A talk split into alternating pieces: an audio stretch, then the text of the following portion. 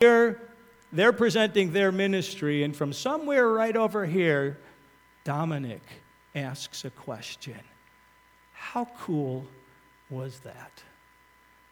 That this young person was listening, and it generated a question with him. I was encouraged by the willingness of a Sunday school class that meets here, and they're having a great time. I went in there this morning, and they're all, you know, before they started, there's noise and laughter. I said, Can I come in and join you guys? Because you look like you're having fun, and I like to have fun. All right? So they're, they're having a great time in there, but they had structured themselves in such a way that they weren't expecting to miss a week, but they generously said, Yeah, we're still going to come in, and we're going to, we're going to be there and present with the blisses, and that was wonderful. Your love gift towards them was absolutely over the top. And what was super fun was after the service, you know, it just missionaries come in and it takes a lot of effort to tend to them properly. And um, I just figured, you know what, I'm going to just, they're heading out toward, back towards Stillwater. I want to just, I'll just take them out to eat and uh, discuss their weekend with us and discuss more details about their ministry, and, and we'll send them on their way. And I got people coming to me saying, hey, can, can we come? Can we come? Can we come? It turned out to be a party went down, okay, at that place. And it wasn't just a few of us, it was quite a group of us that wound up going out to eat with them because people just wanted to be with them. Now, they, they've said that this is, this is, they've told us more than once, this is their favorite church to come to because of how we, just how we interact with them and um, even I believe said I thought I understood it correctly that that's why they brought bring their kids, make sure their kids come here.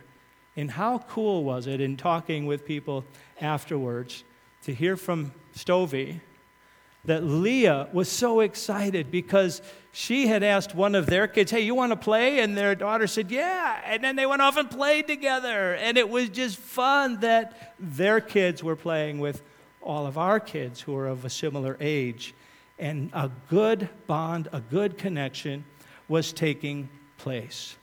And I just, I just enjoyed it immensely and felt like God's blessing was on the weekend. And I've said to a number of people, I truly believe God has given us a, a, a unique bond with the Bliss family because they didn't come to us from any place where we had a connection with them. A number of years ago, uh, we had learned of them through Marge, brought them here. Marge Biersness, if you don't know who that is, that's Larry's first wife, brought them here, and there was like this instant connection that has only grown, grown tighter. So that was just that was just super fun. Even, and you got to understand, I love this kind of thing, so don't miss don't misread me as we're learn as we're as we are laying out the time for the blisses to be with us Okay, we have this, uh, we have this wonderful new missions committee chairman. And she's trying, this is the first time, she's never seen how we do it with missions people. So this is her first time. So she says she's trying to make sure she's got all the bases covered that, uh, that should be covered. And um, then she let's see, uh, uh, we needed to have a greeting in the bulletin. Now, where is this? I want to. Uh, oh, here it is. We need to have a greeting in the bulletin, so we asked, well, you know, Peggy, do you want, Brenda emailed her, do you want to do this? And because she's so good at what she does, she was willing to go, yeah, I'll, I'll try and do that. But she begins by sending me a text because she doesn't really know what we're looking for. And I know she's very capable to do this. So she said, I don't know what to say in the bulletin. Can you give me some ideas to get me started? To which I responded, How about Pastor Gary is awesome and David Bliss isn't too bad either. Now, that was just my being humorous in terms of saying, Peggy, you got this. Write a greeting in the bulletin. Did you see the greetings he put in the bulletin? Wasn't that hysterical? that was awesome. She wrote this great greeting, and then as a P.S., if you didn't see it in last week's bulletin, she said, Pastor Gary is awesome, and David Bliss isn't too bad either. And she took that, and I never expected anything other than her to read it, okay?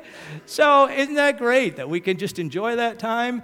And I told her that you always have to understand, Peggy, I get the last word. so, funny as it was, you're fired, okay?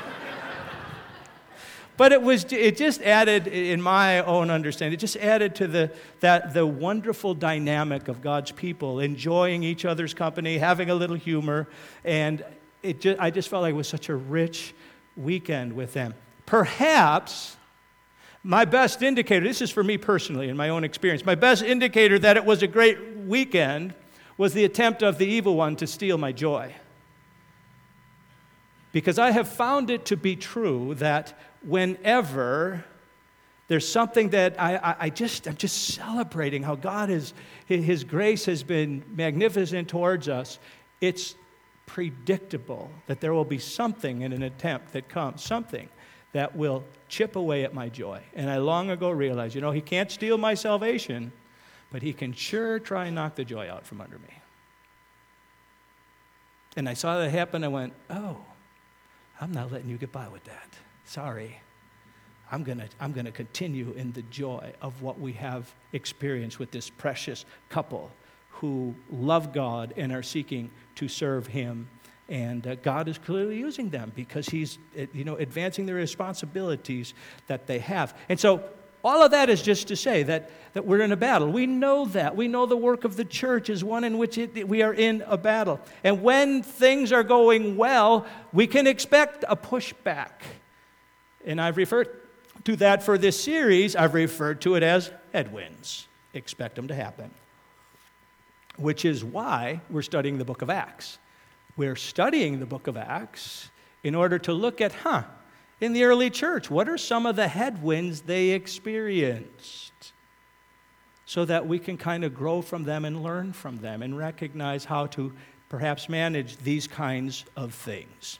So we're learning that the headwinds are not new to us. So uh, we have noticed a couple of things. I've never put it in this form, but I will say it right now. Some of the headwinds we see now will come from outside the church, like when they first started preaching the resurrection of Jesus Christ, the religious leaders in the day beat them and said, Don't speak in his name anymore. That was from outside the church.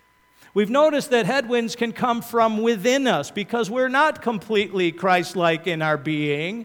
Our motivations can be questioned, uh, or are questionable, I should say, because none of us has reached perfection yet.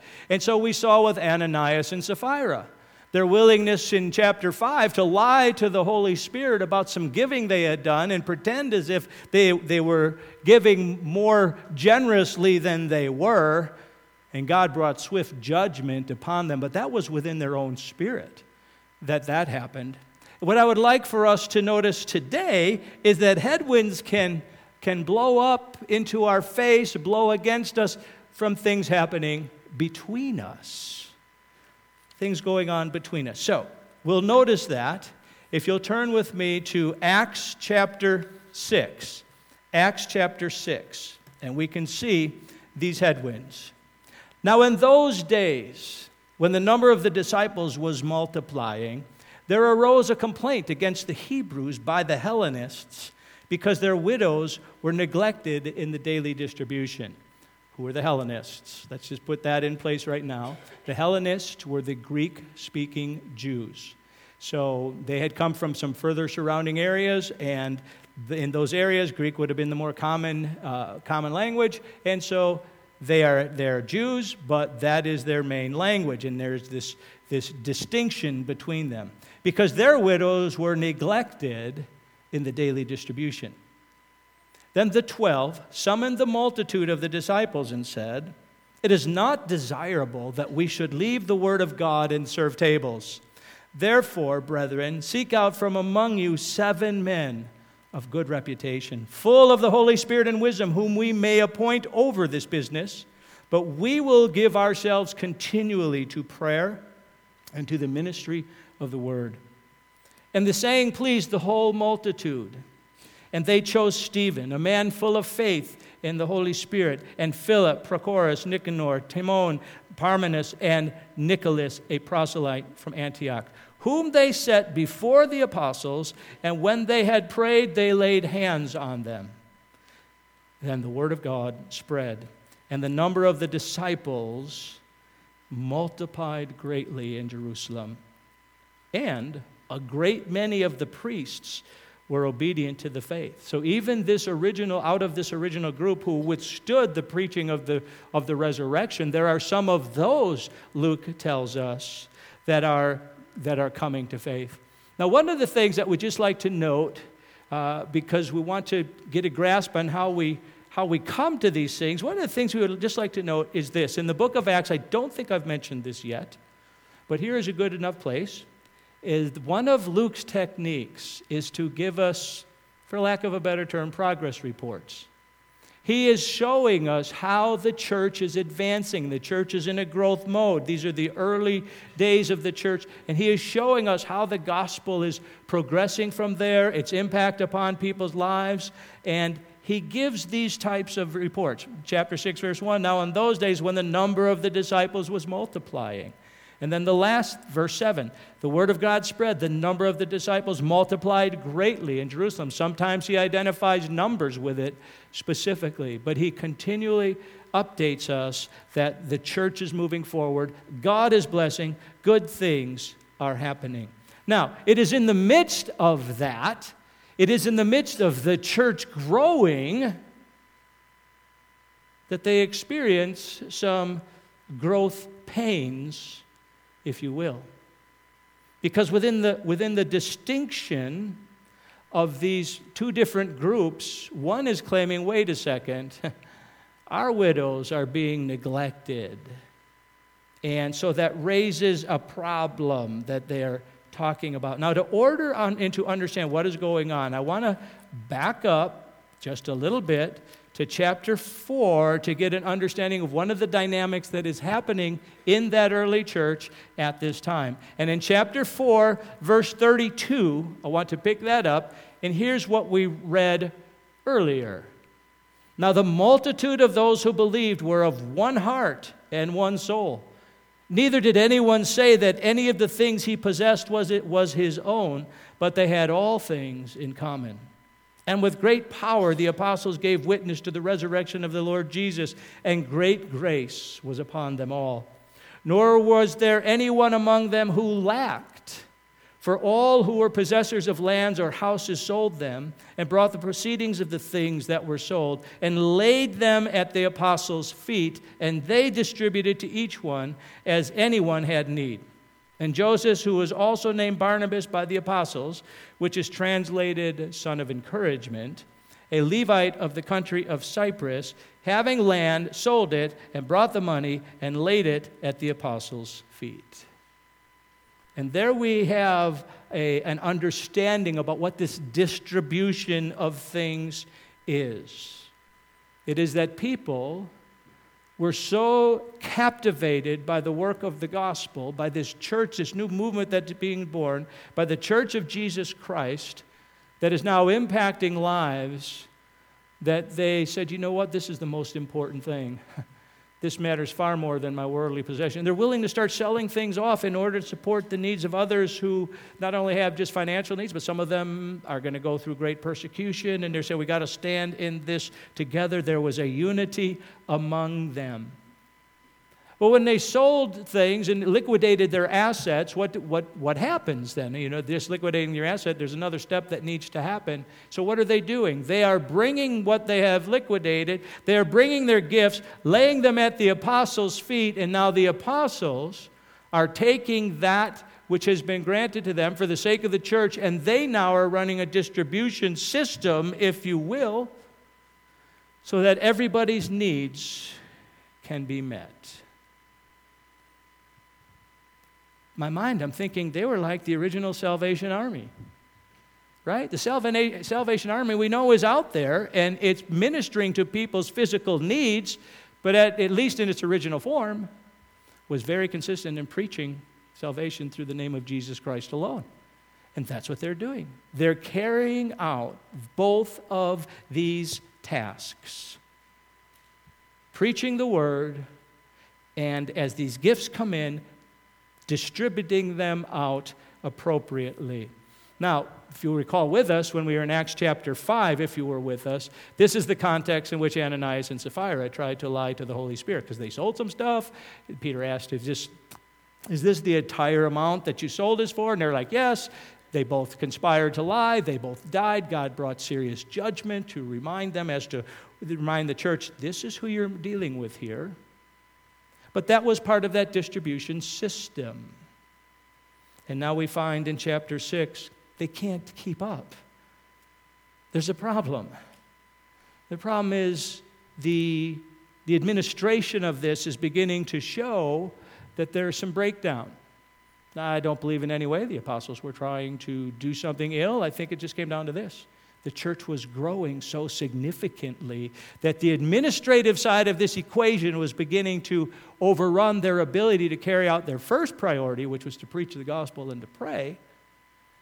And now they can't do both. And so the, the, some, some little holes, if you will, are showing up in their system. So it's wonderful. It's growth, what we would call growth pains. God's doing amazing things. They're starting to go, man, you know, I can't quite keep my, keep our, we can't quite keep our arms around this. In fact, in order to solve that, the problem of growth pains, we, we could see that growth pains sometimes require growth change. Something has to be done differently. This isn't working any longer. So, what did they do? Well, very obvious from the text. First, they put in place new systems. See, they no longer distributed to the needs of the people, they as meaning the apostles. They put a new system in place and they divided the labor. He said, okay, getting too big for us. We'll continue on in, in teaching and in praying, but we need somebody to do the administrative tasks. So, a new system, division of labor. It also required new people. Think of this when it says they, they said, We're going to need about seven people to carry out this task. They're, you know, this is what's happening. This is how big the project has gotten. So you find seven people, and uh, we'll appoint them, show them what we're doing, what needs to be done, and we can go on. And now we can teach. They can do the administrative work. Imagine how much, how big it had gotten, and you can see why it would be out of control if, like, it takes a small army of seven. in order to pull this off. That's how much they gave them to do. Was it take seven people? So you get a sense as to yeah, there was a lot going on there, and anybody who, I mean, Miles can tell you this, all right, because he's so intricately involved with what we do here. Anybody can tell you who's in who is in ministry, there's always more to do. There's always more to do because ministry is entirely open ended. You will never, we will never, no one will ever meet every possible need that is out there because there's just way too much going on. So, as seemed wise with that by the, by the I trust by the leading of the Holy Spirit, they're like, okay, we got to divide this out. Put in new system, put in new people. Well, friends, I want to think about that just for a little bit this morning with this again as the premise from which we are working. If God blesses our efforts, which is what we are trusting Him for and saying we're making it a new priority.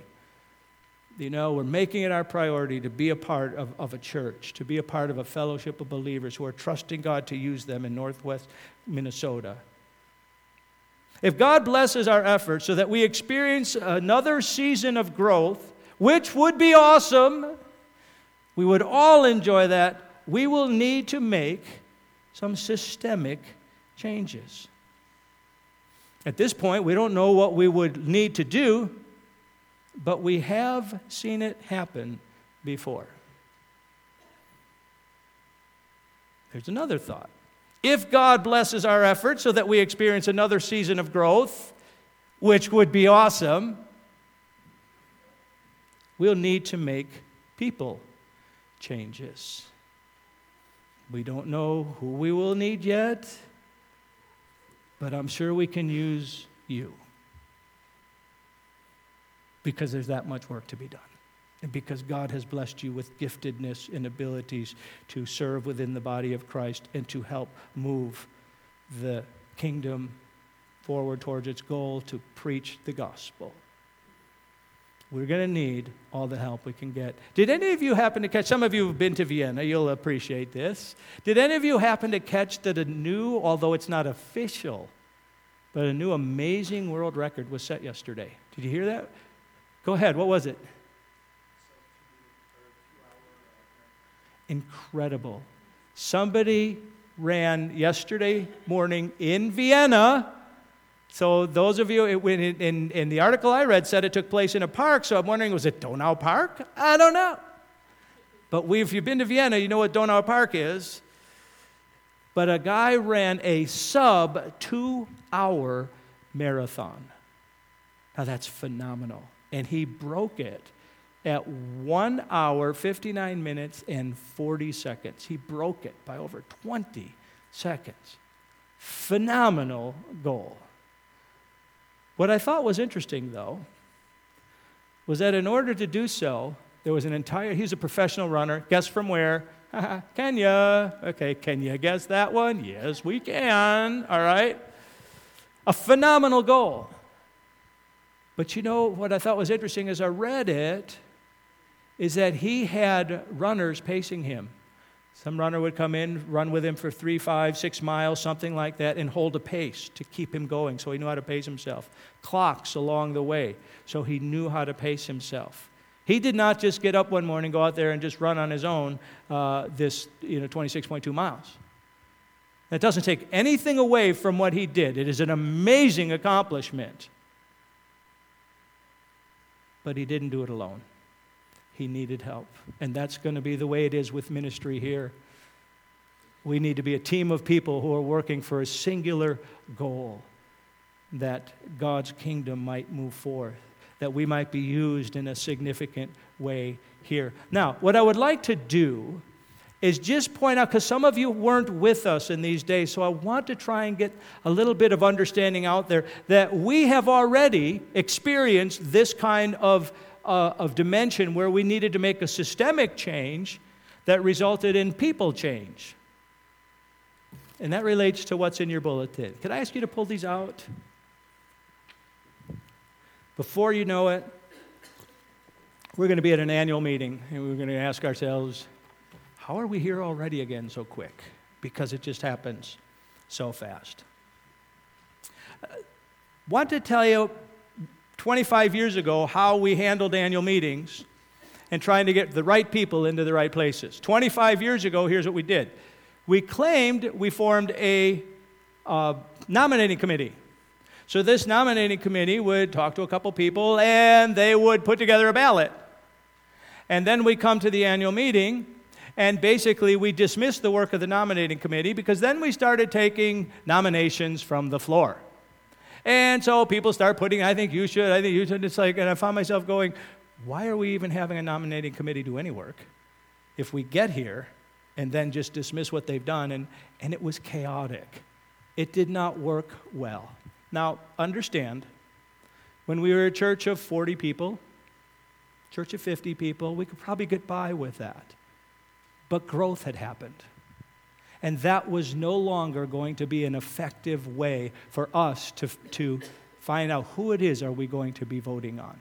That didn't work when we passed 100 and 125 and 150. That is no way to conduct a meeting or official business as a congregation.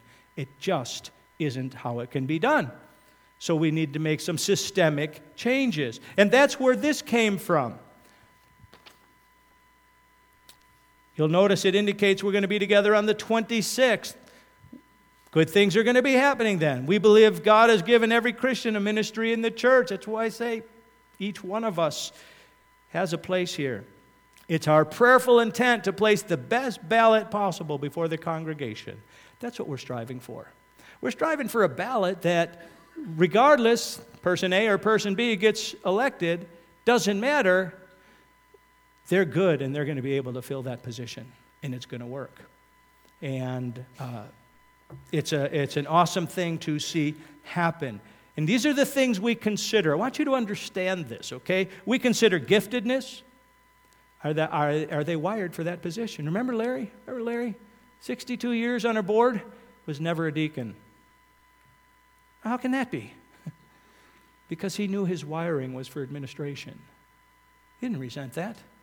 This is how God was, had, had wired him to be used. All right? That's what his giftedness was. Inclination, is there a desire at, this, at a given point? Availability, that is, that's huge, just availability. Some people have resigned from positions on the board because they say, you know what, right now my life has gotten so chaotic, I can't do this any longer. We have to respect that. That, hey, this is, this is life. Trust God to you know, bring somebody in to, to replace them. Another thing is we've been told by people, it's like, man, I'd love to be in the board, but I can't serve in that position because I, I can't, I don't have time for anything else. Ask me again in another year or two. They're just not available at that time, though they'd be great at it and willing. So there are these kinds of things. They're all factors considered in our process. Now, in order to do our work most effectively, we ask for input from everyone. Did you notice how the apostle said, hey, seek from among yourselves? You guys find some people that we can appoint. If you wish the committee to consider an individual for a position, please indicate their name on this form and place it in the box in the foyer. So we're beginning that process. But we, then we ask people, please note something here. You don't have to make a recommendation for each position. You may say, hey, you know what? I would, you know, I'm just so mad at David Cruz. I don't want him to be a deacon anymore. So I'm going to put in seven names for deacons, okay? All right, so, but that's all I'm going to put in is for deacon. That's fine. You don't have to put in something for every position. Recommendations on this form do not automatically appear on the ballot. Just because a name has been given doesn't mean it's going to show up on the ballot. Because otherwise, why do you need a ballot? Why do you need a nominating committee? We need to talk to people, find out if they're available, and all the things that I've just mentioned. That not everybody is is going to be available for such things, and uh, or gifted for it, or a thousand things. All right. Only one or two names will appear for any position, even though it's possible the several names might be recommended for each position. Write in candidates are acceptable at the annual meeting. See, we're not, we're not taking nominations from the floor, but if you want to begin a write in campaign on behalf of somebody for a particular position, you really feel strongly about it, go ahead. Tell everybody to write the person's name in. That's fine. What we're not doing is do all the nominating work and then throw that out and say, okay, now we're going to open the floor to ballots. That didn't make sense now. We can't do it that way anymore. There'll be no nominations from the floor. All right, you see how that works? My only point is this. There came a time in our, in our previous growth history where we, experiencing growth pains, needed to make some growth change. We adjusted a system, and with it, we adjusted people. And let me tell you why I absolutely believe in this process, if you will. I was convinced when I came here that our next chairman was Miles. If you've worked with Miles, you know this guy is wonderfully gifted, wonderfully gifted for leading some entity. And I was convinced Miles is our next guy. So we first enacted these forms, we put them out there, and for the position of chairman, it came back heavily weighted. The name that kept coming up, somebody who did not, I don't think even held office with us at that point, was John Williams. I was stunned. And John Williams is a very good personal friend of mine. I was stunned to see this is what the congregation is believing needs to be considered. John's name winds up on the ballot, John gets put into that position. God's wisdom in that was amazing. John led us through the next building program that took us through this. John also was the right person for that time because at that time we were very dysfunctional in how we dealt with each other. Sorry, we were. It was not good on how we dealt with one another. And God used John to help us address that gently and quietly and address that part of what needed to be corrected in our fellowship. And then John moved away. But when he moved, we were left with a church that was functioning, functioning in a healthy way and with this new addition. And God took John from us brought in Miles. And if you work with Miles, I'm telling you, amazingly gifted. But you know what? Miles would not have been the right guy to help us face our dysfunction. He wasn't the right guy for that because much of it would have fallen back on, on personal dynamics. Not that he, I don't want, I don't, much of it would have tied into the, his history here and in his connections here. We needed somebody who was outside of that. And John and Deb were new to the area. John and Deb were um, transplants from Indiana, didn't have any connection to that history. They could, they, John could lead us past that. And then Miles followed. It's an amazing thing to watch. In all of that, in all of that, we saw growth. We saw God's hand of blessing. So we, we, we did exactly what took place here in the book of Acts. We changed the system, we changed people. God blessed, and we've had amazing years since then. So, wrapping it up, friends, here's, what, here's a couple thoughts I'd like us to think about. First of all, God is about growth, is He not?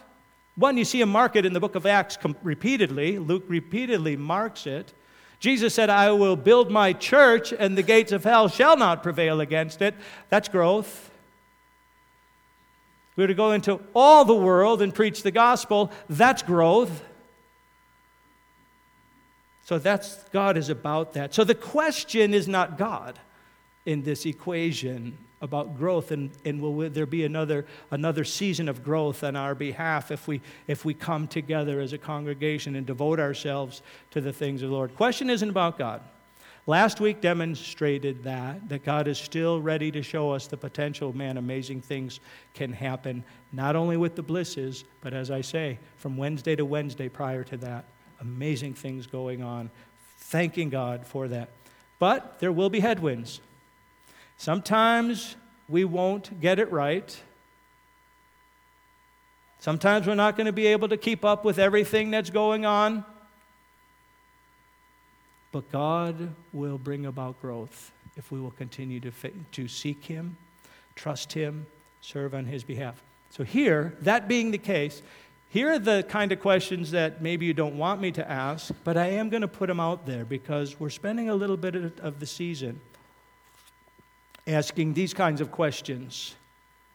Knowing that God is about growth, knowing that God has already demonstrated for us with an incredible weekend like, or, or week like that, that was revolving around last weekend,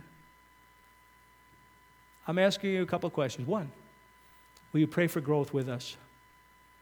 Will you pray that God will use us to influence a much greater uh, area of northwest Minnesota? That we might influence and reach more people. That's number one. Number two, here's a question to consider Will you serve if asked? And I don't mean just in a board position, I mean in terms of look, we need people to help in these other places because eventually, as God brings growth, we don't have enough people to cover it. I think, uh, I think at our CE meeting or at our board meeting, Paul mentioned there was like a significant influx within one element of the, uh, uh, the Awana program. It's like, oh yeah, there'd been 30, we're up to like 38 or something, 37 in one week. Okay, we want to see that go. We want to see that continue to go. But you know what? Awana is a very, is a very labor intensive program. Awana is built upon the, uh, upon the ministries of those who say, you know what, I'm, I'm going to give my Wednesday nights to kids for the sake of the kingdom. And it takes a lot of people to make Awana work. And if you don't have enough, guess what happens? The program isn't as effective as it can be, and growth slows down. So, just telling you, it's, it's not, in asking, will you serve with us, if asked, it's not necessarily, hey, on the annual meeting, you're going to be asked to be on the board. No, there's all sorts of places where service happens. But here's another question I would like to ask. Assuming growth happens, Will you love the people whom God brings our way? Will you love the people whom God brings our way? That was at the essence of what Dave Bliss said last week about abiding in Christ. It's going to lead to love, it's going to bear fruit. See, I know from experience, I've been at this long enough to know not everyone wants to love the people whom God brings our way. First of all, we're not always inclined to love people who are different than us. Did you notice the breakdown in this text was between the Hebrews and the Hellenists? Somehow there was a divide there. There was something that broke down between them. But you have a record of loving people. And people speak of this. I've already mentioned Kathy and Joe. How wonderful is it? Because I think I'm going to be speaking at her funeral in Indiana. How wonderful will it be to go back to those people and say, hey, we've had your precious sister up with us for 15 years. I can tell you unequivocally, we have loved her.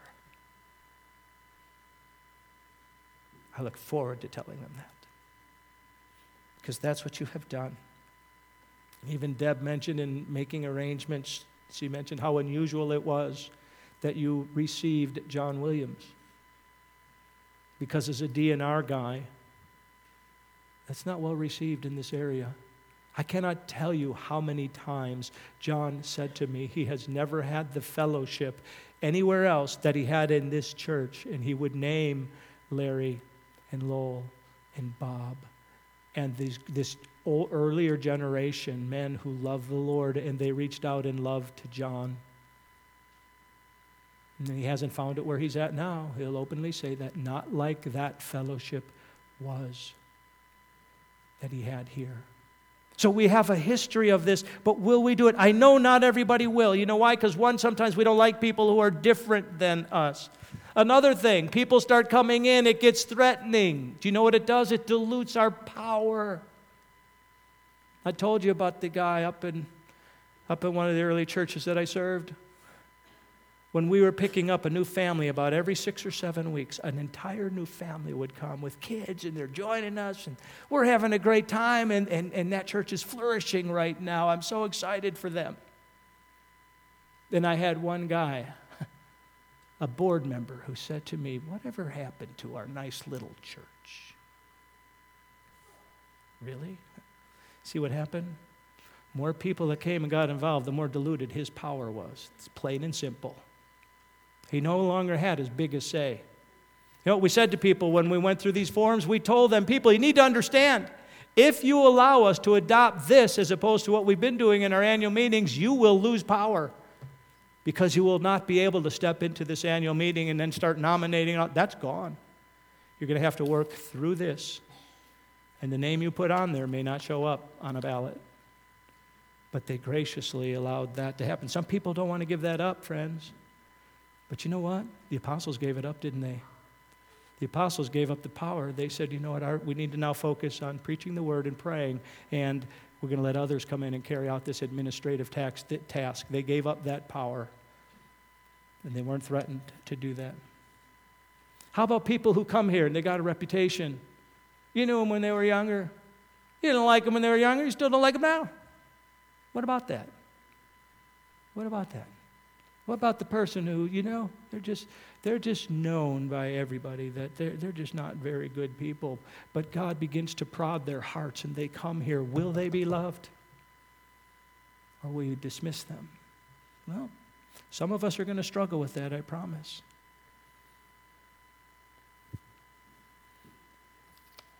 We'll stop there, my friends. God's about growth. And when we experience growth pains, we may have to engage some growth change. Wouldn't that be wonderful?